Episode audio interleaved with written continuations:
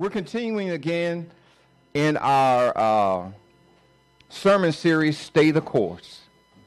And even everything, Pastor, uh, excuse me, Pastor, Sister Nikki was saying about no matter how bad things seem and no matter how, you know, in turmoil our life may be, we've got to stay the course. Because it's not just you, but it's those who look up to you. Those who are watching you that you don't realize. You know, Sister Nikki has a son and she has a daughter. They are looking up to her. You know, like when somebody says something to her and they're like, well, let's see what mama's going to do. How is she going to react? Is she going to maintain calm, you know, maintain her composure, or is she going to lay him out? But whatever it is we do, we've got to learn how to stay the course. So I want to tell, I want to talk today about holding on and letting go. Let's say this together holding on and letting go. So, how can we do both at the same time? Well, I'm glad you asked. But we're going to learn there are, there are times and there are situations when we've got to hold on. Hold on. Hold on. And in other situations, we got to learn how to just let it go. And all of this is learning how, as the Bible tells us, to keep that balance. We've got to learn to keep that balance. And as some of you, if not all of you, know, you know, it only took me 58 years to come up with a hobby. And my hobby now is I love kayaking. That's my thing. I love to kayak. I don't care if the water's only two feet deep. I'm going kayaking. Inside joke. But, but even though there's not a lot of wiggle room, you know, it's pretty much a cushion in the kayak and you sit on that. It's not like, you know, a big speed boat where you got a bench and all that. You pretty much have to sit where you're sitting. But if you find yourself leaning to one side, more than the other, no matter how much you paddle, you will go in a circle towards the side that you're leaning. And you will not get to your destination because you don't realize it. You've gotten tired and you're leaning to one side. So you've got to get your center of balance in the middle and stay there until you get to your destination. So we've got to learn how to hold on and let go. Now, I'm not it's a good message. I'm not talking about this one. It's a good word when the Bible talks about, you know, whatever we bind on earth will be bound in heaven. Whatever we loose on earth, I'm not talking about binding and loosing. But I want to use the word of God and give you practical examples because if we can't take the word and apply it to our daily lives, we might as well be reading Aesop's fables or, you know, a good poem by Maya Angelou. We need the word of God. And and on a side note, even when we're talking about the parables, we've, we've read some awesome books this year during our uh, Thursday night empowerment. But if we don't go back to the Word of God, and in specifically the words that Jesus spoke, because that's what's going to keep you, books don't keep us. They should only be references or supplements to the Word of God. Books cannot keep us. We need to know, well, what did Jesus say? What did Abraham say? All being led by God. Somehow we as humans have a tendency to feel like we're entitled. You see people feel like they're entitled? Oh, I'm going to just be in this handicapped spot for a minute. Oh, really? But so you don't care about the handicap? Well, you know, I'm only going to be here a minute. We feel entitled. Perhaps it came from man's experience in the Garden of Eden that when God said that now man knows he has the knowledge of good and evil, but we don't know where it comes from. But don't we sometimes feel like we're entitled? That's mine. That, that belongs to me. I deserve more than what I have. And what doesn't help any is you know that you've worked so hard for something. But with technology, and the mind that man has now, anything and everything can be mass produced. So when one person has something, you're like, well, I want that too. They got it, I want it too. Well, did you work like they worked to get what they got? Ah, you know, but I want it. I'm going to get it. And it's not just that, but even when we get it, we're oftentimes poor stewards of what we have. We are poor stewards. And what I mean is, I'm not talking about poor stewards as in a flight attendant, But when God gives us something, we don't use it as He intended it. Or we get it and we abuse it. You know, I, re- I remember when I was in the military, we go to the supply room and say, hey, I need some scouring powder and some rags or whatever to clean the latrine. And guess what? You will get one can and one pad. Make it last. But we, and uh, come on, y'all. How many times do we go in the bathroom saying we're going to go brush our teeth? We turn the water on, then we walk over here, grab our toothbrush, grab our toothpaste, go grab a towel so we can wipe our mouth, and water's just running. We're just wasting a resource. But one thing among many things, we do not, humanly, we don't value what we have nor who we are. We don't value what we have or who we are. Mind you, the greater one is living in you. That's who you are. You are spirit first, not flesh. You are created in God's image. But we have to value what we have and who we are. How many times have you ever seen somebody walking down the street or standing on the street corner? They got earbuds in, and you just drive by and they're like,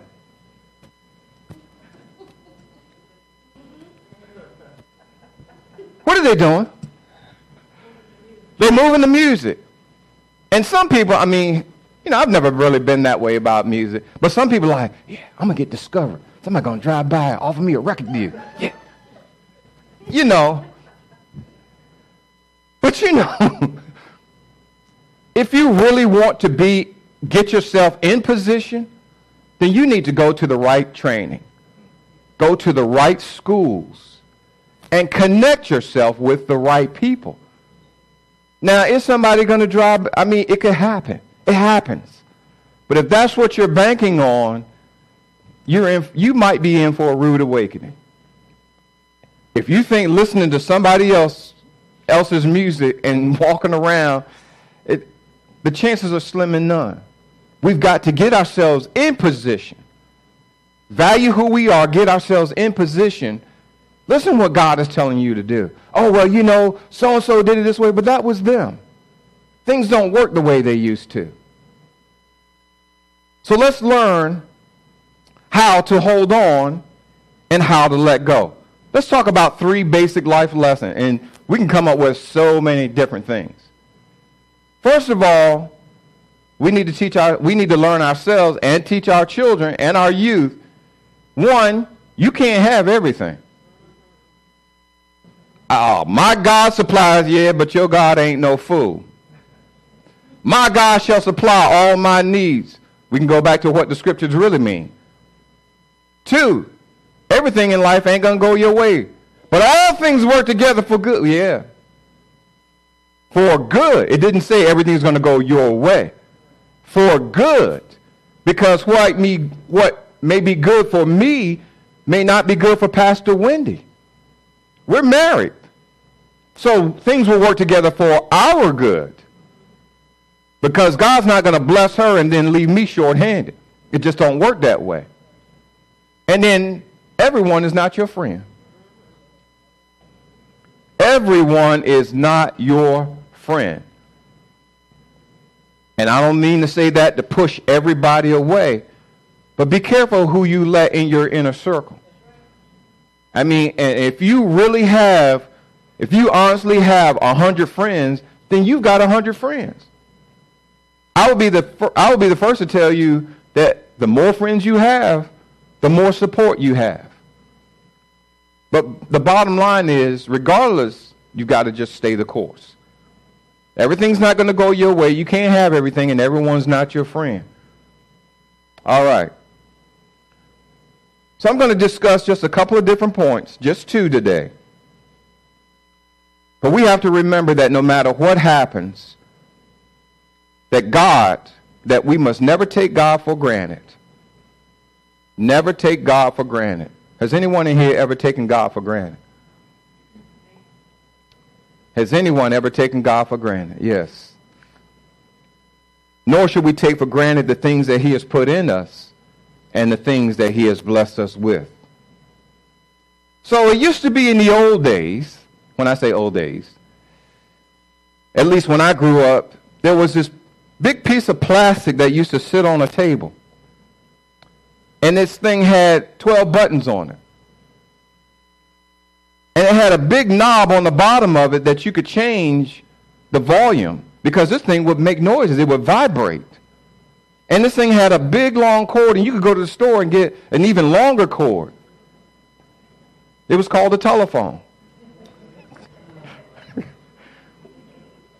but the thing about it was when we were growing up, when that phone rang, who was calling you? You didn't know. Unless you were like, hey man, if it's you, let it ring three times and hang up. Did y'all do that? Let it ring three times and then hang up. But then, because there was no caller ID, caller ID didn't come around until the early 90s. You would walk by and pick the phone up, and they would say, hey, can I speak to Joe? It's like, yes, who's this? Uh, this is Steve. Okay. Is this Joe? No, it's not Joe. Joe's right here. Well, Joe, hold on. It's for you. So my first point is just that. God wants to bless us. But we're saying, well, I don't I don't understand that right now. God is trying to contact us.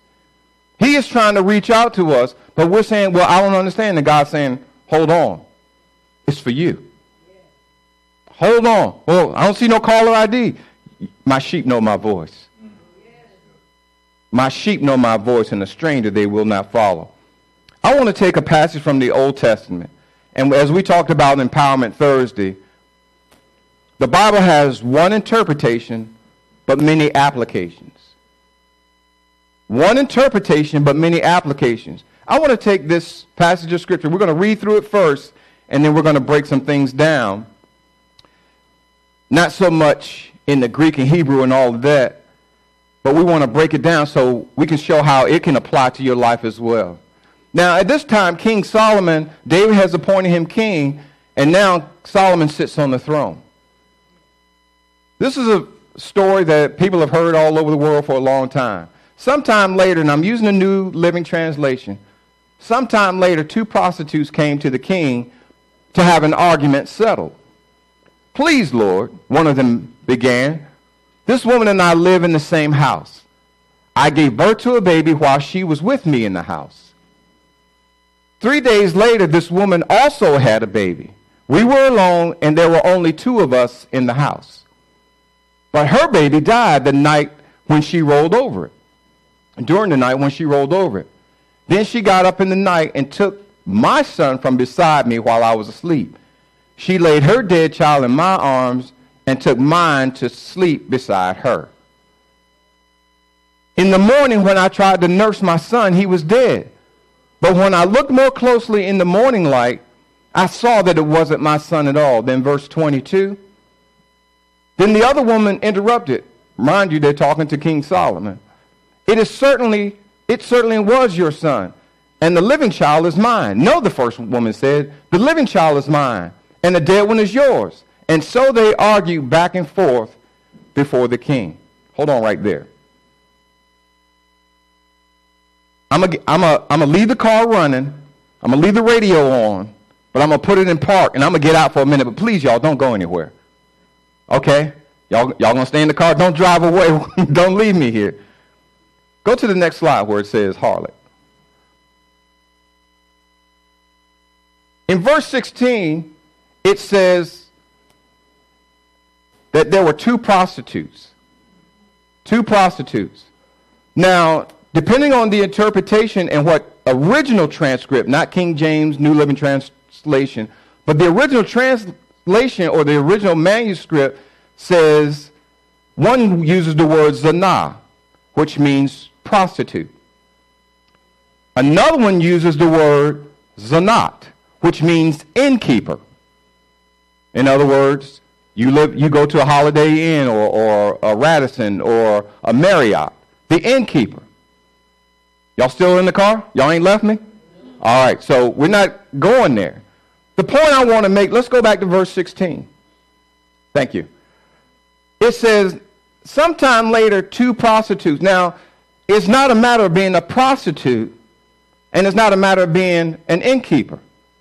We're talking pimps, prostitutes, partners, preachers, and pastors. We're talking about anybody who is not in their place in Christ. It doesn't matter if they were a prostitute, because one commentary says that if they were actually prostitutes, the king would not have even listened to them. It's like, you need to get your life in order before you come talk to me. But either way, I'm talking about, and we're applying this to our life. We've got an issue, but we're out of the will of God. And I'm not talking about the profession you're in. I'm not talking about where you punch a clock. I'm saying areas in our lives where we are not operating in the will of God. Doesn't matter. It's like, oh, we're going to cast shade on the, on the prostitute. No, I'm not casting shade on the prostitute. No more than I am the pastor or the preacher. Because guess what? That's me. But they came to the king to have an argument settled. Verse 17. Please, Lord, one of them began. This woman and I live in the same house. I gave birth to a baby while she was with me in the house. The significance of this, it says, Please, my Lord, one of them began. This woman and I live in the same house. So because I'm outside of the will of God, there is lack in my house. And I'm not, again, I'm not casting shade on anybody. If you live with somebody else, that's you. But as an example, because there's lack in an area, there is not enough for you to live on your own. Y'all follow me?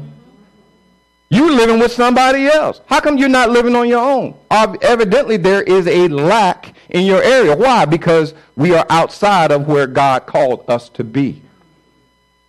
And I'm not saying, okay, well, you're out here, you know, selling drugs or, you know, breaking into people's houses. I'm saying there's an, there are areas in our lives that God's saying we need to get them right. And you will not move forward. Just like I said earlier, those lessons in life, you can't have everything. Everything is not going to go your way. And especially when we're not doing what God called us to do. Y'all with me today? So, number one problem is you're outside the will of God. Number two, there's lack. But this is where the story turns. And, and I loved it. Pastors or Dr. Siddiqui used to tell us don't practice what you preach. He would say, preach what you practice. Preach what you practice. So when I tell this story, I'm speaking from experience. I know what it's like to go to church every day, sing in the choir, go out of town singing with the choir, and then to get to a point in my life where I walked away from God for eight years and was going to the clubs and, and doing whatever I felt like doing. But this sentence says, I gave birth to a baby while she was with me in my house. No one can give life but God. No one can give life but God. Even though this woman was doing something she should not have been doing, God gave life to her. Has anyone ever had a bad day or was going through a bad time but yet God burst something in them.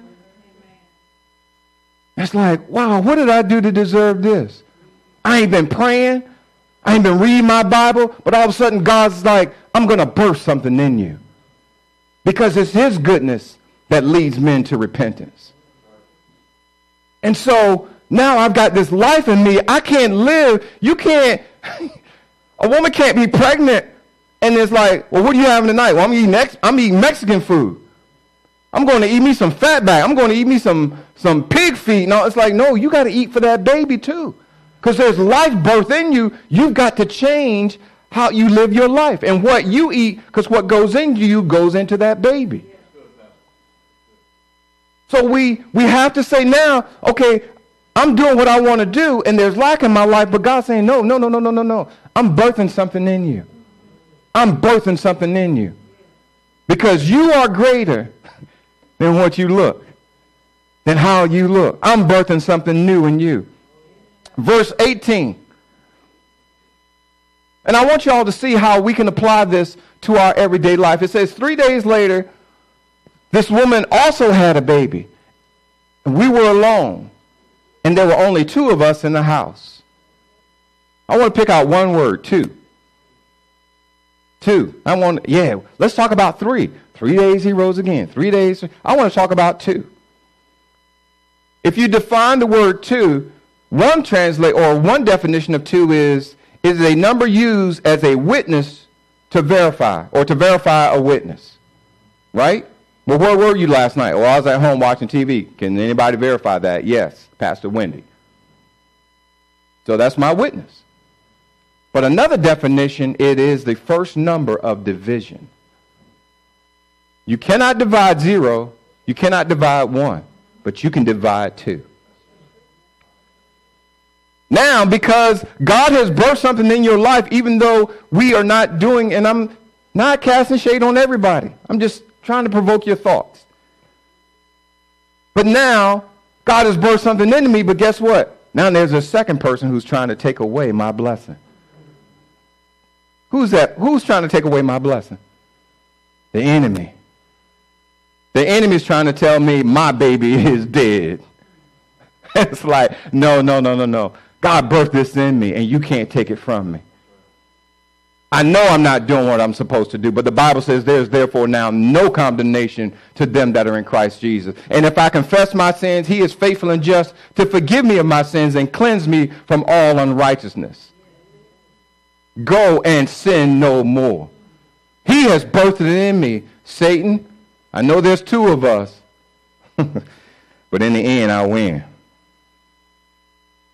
So her baby died, verse 19, during the night when she rolled over on it. Be careful. When you know God has blessed something in you, don't go to sleep. When God puts it in you and you know it's God, don't go to sleep because you'll roll over and kill it. You will kill your own dreams. Because we hear messages all the time, and it, and it hypes us up as Christians. Talk about haters. You know you got haters. But who killed your dream? Was it your haters? Or is it because you slept on your dream and you rolled over on it? You rolled over on your dream. As the old saying is, it's not what people call you, it's what you answer to. And if you allow people to dictate your life, and it's like, yeah, man, I, I know that, and I, and I love Joyce Meyer's testimony. There was a group of women around her who said, yeah, we heard that you told everybody you were going to have a ministry that was going to reach, you know, all these people and it's going to be the, one of the largest ministry of its kind in the world. And they said, that ain't going to happen. Not with your personality. So when God gives you the vision and gives you the dream, he's not going to give you every detail. As we walk along, God's going to say, you know something, you're almost there. But guess what? Your attitude is stink. Even as, as the man that came to Jesus and said, Lord, what must I do to, re- to, to re- receive eternal life? And he told him, all these things I've done. And Jesus told him, but one thing you lack. One thing you lack. We are trying to get breakthroughs in our life, and we're about to see some breakthroughs in these next 30 days. But one thing we lack. What is it? I don't know what your one thing is. I'm dealing with my one thing. you trying to make concrete and you ain't got no water. All you got is a pile of sand and a bunch of rocks. Mixing it together, mixing it together, mixing it together. One thing you lack, you need some water. And then I'm going to just jump down to verse 22. Because all they did was argue back and forth. Then the other woman, because it never actually says who said what. It said, then the other woman interrupted, it certainly was your son. And the living child is mine. No, the first woman said, the living child is mine, and the dead one is yours. And so they argued back and forth before the king. First of all, you know the quickest way to keep somebody from blackmailing you? Is you come out right immediately and you tell the truth. If, if I come out and tell the truth, you can't blackmail me. Or, what are you going to say now? I don't already told them. And they have to, I have to deal with them. You know, if you steal something on your job or you leave early or whatever you do, I've already told the boss. And they've forgiven me. So what you got now? Yeah. All right.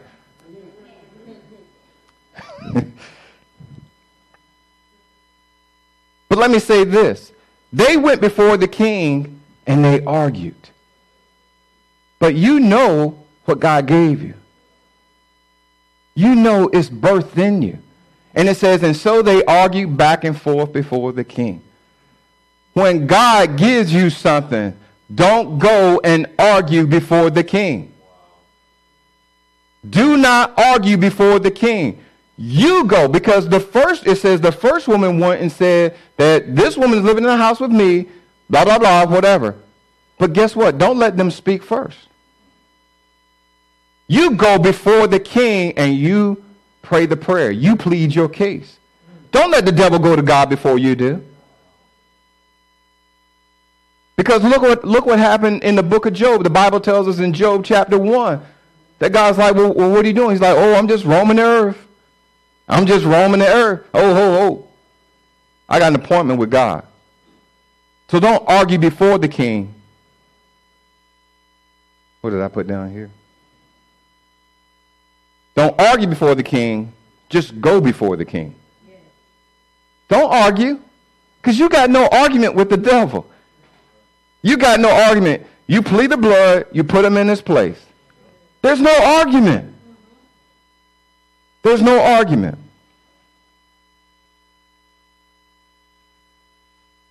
My second point, and I've only got two.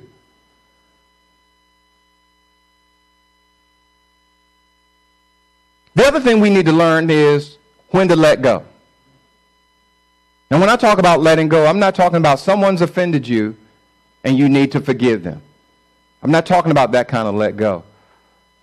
There are some people who say, Well, are you born again? Yes, I'm born again. Other people will ask, Are you saved? Yes.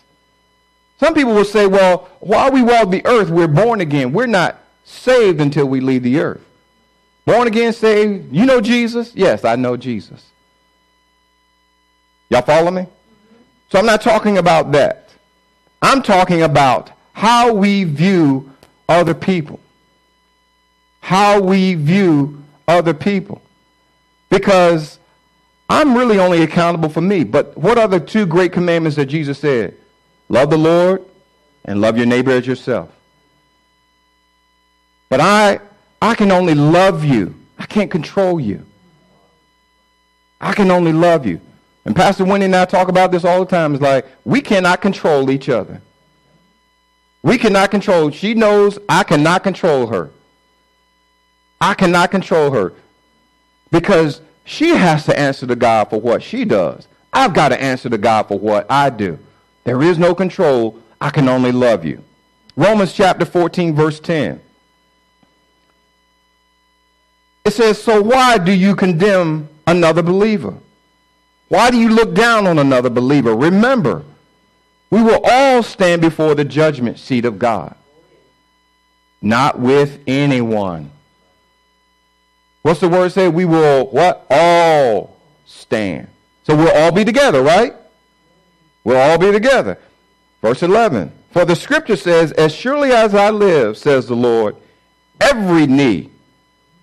So we're all there, but every knee Get on one knee.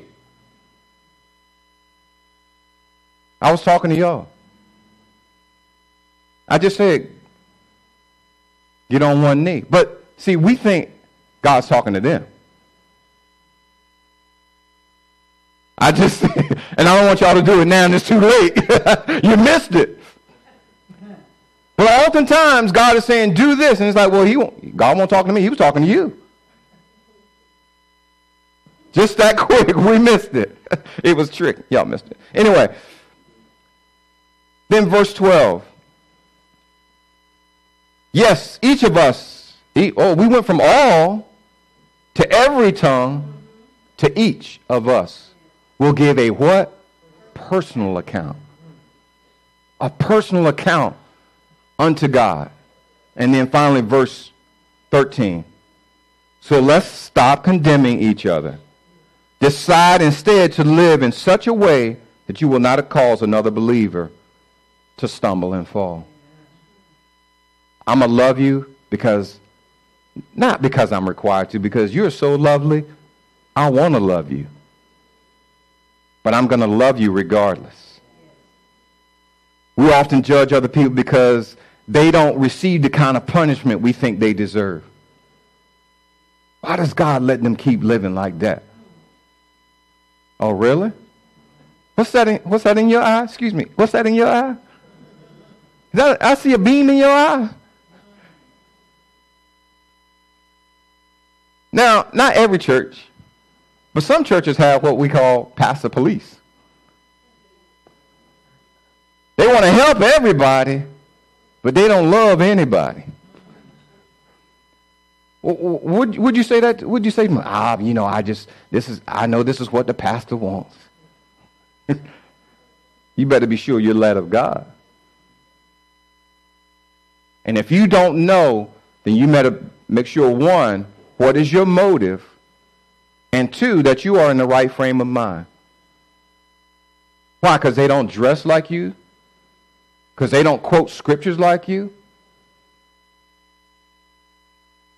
Be careful. Don't be pastor's police. Don't even be God's police. Be led of the Spirit and let them live their lives. And if you can't love them, then leave them alone. Learn to let it go. Learn to let it go. I'm sorry, my point actually was I grow when I let others go. I grow when I let others go. I didn't say I don't love you anymore. I didn't say I wouldn't be there for you. But we often have problems when we don't have a common ground, a safe place to go to to talk about things. Hey, did you see the Redskins? no, I ain't wasting my time. Hey, man, did you? How was work today or whatever? You got to have common ground with people before you can go in and start beating and bashing them. And me personally, somebody, I mean, we just had six new houses built on our street and everybody's moved in. But I have to make sure the first thing I do is go over and introduce myself before I say, hey, can you turn your music down, please? Because you've already set a precedence. I mean, the music can be all loud, and it's like you go over there and you shake their hand, hey, how you doing? And you talk through the music. We can, we can be in Walmart and, and, and look and say, oh man, that is such a cute baby. Oh yeah, he's, he's six months old. He's, he looks just like his daddy and, and all these other great things. And we're cool because guess what? We're talking about the baby. But as soon as I jump into, uh, uh you're to make sure you beat him if he do right, if he do wrong, right? Don't let him get away with nothing because he's going to end up in prison like all the other kids. It's like, see, you don't lost him. Because we don't know how to build relationships with people. Because guess what? If I know you love me, then when you come to me and tell me, then I can respect what you're saying. But we don't love people first. We want to just correct them. But we've got to learn how to let some stuff go. So let me give you an example. A person is drowning and they're struggling. You're just on the beach and they're struggling because a large fish is clamped down on their leg and they're bleeding badly. So you jump in the water. You pull them out of the water, but the fish is still attached. Now the fish must be removed and the wounds must be dressed. Can y'all just, you know, use your imagination? I mean, I'm back in the car now. I hope y'all know. but you can imagine a situation. Somewhat fictitious, but it, it, could, it could happen. Shark attacks happen. So what are you going to do about it? The only thing that you can do to this person in love is, next slide. In love is, if you don't take care of that wound, it's going to kill you. Yes, you're out of the water, but you're not safe. Because that goes back to what I was saying before. Some people are like, yeah, you're born again, but you ain't saved. Why? Because you're still doing this and you're still doing that. Why? Because I can see it. I can see it. But you, we have to love people first and let them go, just like God is letting us go. Let them go. Because the last thing is this. Some people, once you're gone, they're going to go get right back in the water anyway. And we talked about this on Thursday night. When the sower sows the word, don't be hurt. Don't be surprised when the seeds you sow fall on stony ground. That's just the word. Everyone you witness to, everyone that you encourage is not going to follow God's word. They're not just going to soak it in and walk after it. That's just scripture. No matter how much it hurts your heart, that's just scripture. So if you walk away and you get in your car and drive away and they jump back in the water, that's on them. But I've got to learn to let them go. It's like when if I'm back at the beach and you're drowning again, I'm going to jump back in the water and I'm going to save you again. Until God tells me, let you drown. God forbid, but if until he tells me, I'll be there for you. But either way, some things you got to hold on, some things you got to let go. But either way, you got to stay the course.